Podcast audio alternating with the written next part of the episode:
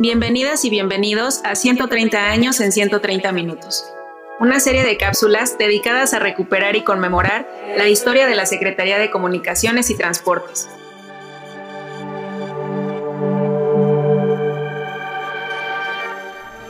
Hoy hablaremos sobre la labor de la SCOP al concluir la Segunda Guerra Mundial.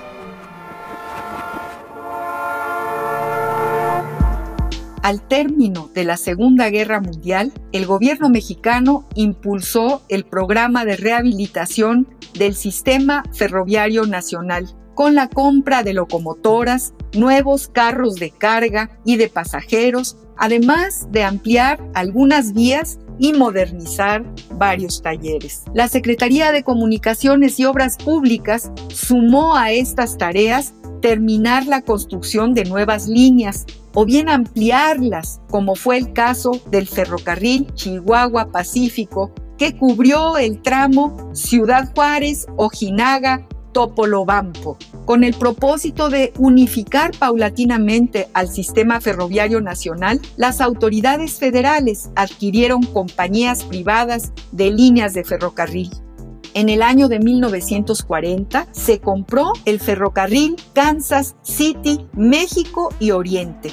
En 1946, el ferrocarril mexicano y en 1951, el ferrocarril Sud-Pacífico de México. Después se adquirió el ferrocarril noroeste de México y en el año de 1965, el ferrocarril de Nacosari.